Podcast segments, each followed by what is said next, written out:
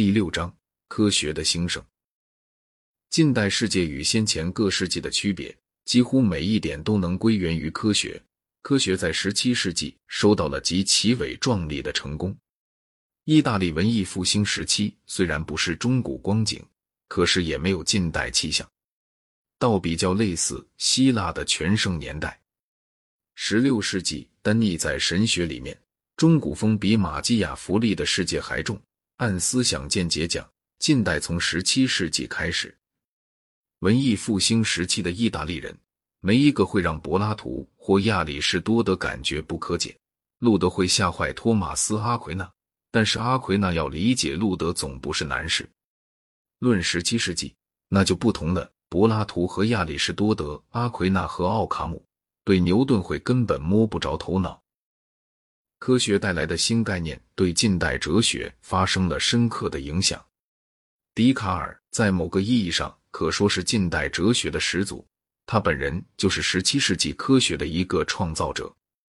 为了能够理解近代哲学发源时期的精神气氛，必须先就天文学和物理学的方法与成果谈一谈。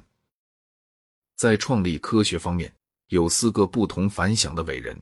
即哥白尼、开普勒、伽利略和牛顿，其中哥白尼是属于十六世纪的人，不过他在生前并没有什么威望。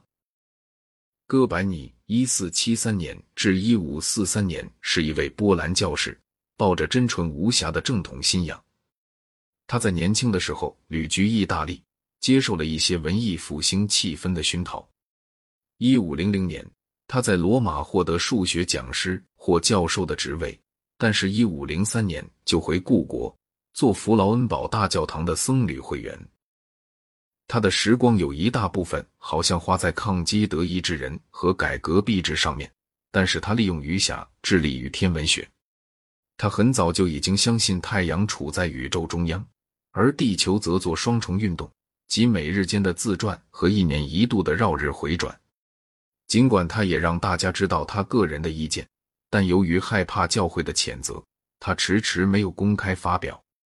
他的主要著作《天体回转论》是在他逝世那年（一五四三年）出版的，附有他的朋友奥宪德写的一篇序。序里讲太阳中心说，无非是当做一个假说提出来的。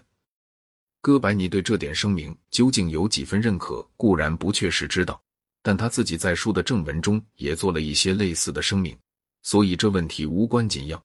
这本书提献给教皇，在伽利略时代以前逃过了天主教会的正式断罪。哥白尼生存时代的教会和土伦特宗教会议、耶稣会人以及复活的异端审判所发挥出作用后的教会相比，算是比较宽大的。哥白尼的著作的气氛并不是近代气氛，也许倒不如说它是一种毕达哥拉斯哲学的气氛。一切天体运动必是等速圆周运动，这在他认为是公理，而且他也像希腊人一样，听任自己为审美上的动机所左右。在他的体系中，仍旧有周转圆，只不过其中心是太阳，或说的确切一点，临近太阳。太阳不恰在中央，这件事破坏了他的学说的单纯性。哥白尼虽然对毕达哥拉斯的理论有耳闻。他似乎并不知道亚里士达克的太阳中心说，但是他的理论当中没有丝毫东西是希腊的天文学家所不可能想到的。他的成就的重要处在于将地球碾下了几何学位置独尊的宝座。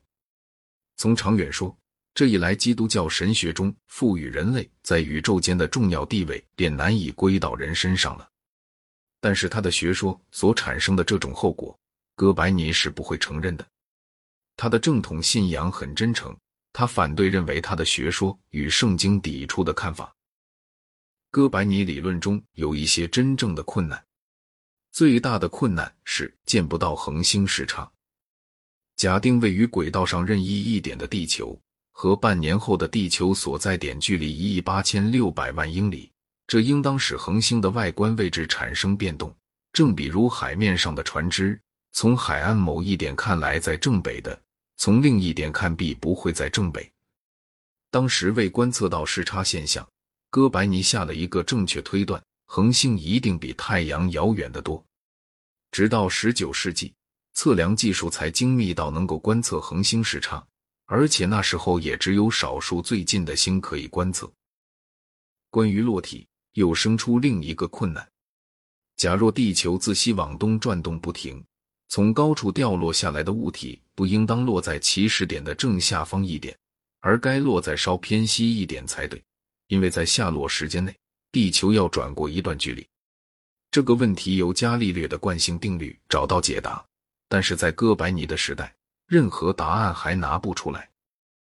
有一本伯特在一九二五年写的饶有趣味的书，叫《近代物理学的形而上学基础》。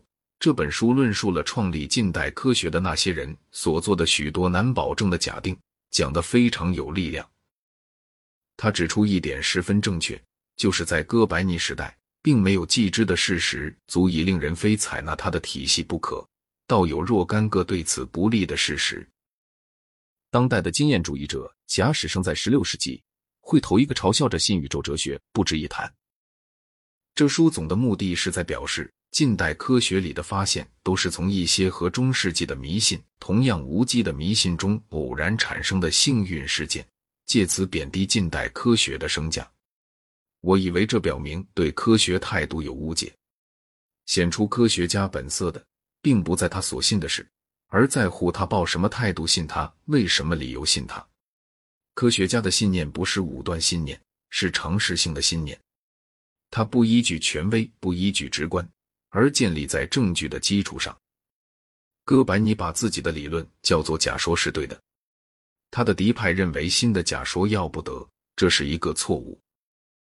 创立近代科学的那些人有两种不一定并存的长处。做观察时万分耐心，设假说时有大无畏精神。其中第二种长处，最早期的希腊哲学家先前曾有过；第一种长处，在古代晚期的天文家身上也有相当程度的表现。但是在古代人中间，也许除亚里士达克外，没有人同时具备这两种长处，而中世纪的时候，更无人具备任何一种。哥白尼像他的一些伟大的后继者。两种兼有。关于各天体在天球上的外观运动，用当时已有的仪器所能知道的一切，他全部知道。他并且认识到，地球每日自转一周这种讲法和所有天体旋转这讲法比起来，是个较简便的假说。现代观点把一切运动看成是相对的，按这观点来讲，他的假说产生的唯一好处就是单纯。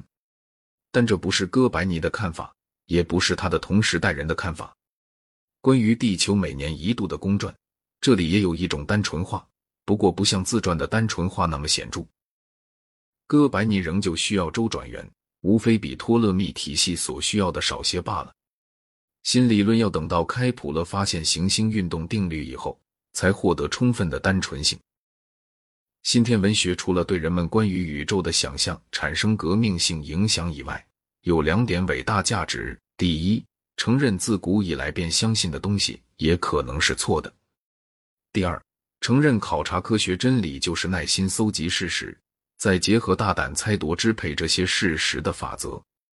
这两点价值，无论哪一点，就哥白尼讲都还不及他的后继者们发挥的充分，但是在他的事业中，这两点都已经有了高度表现。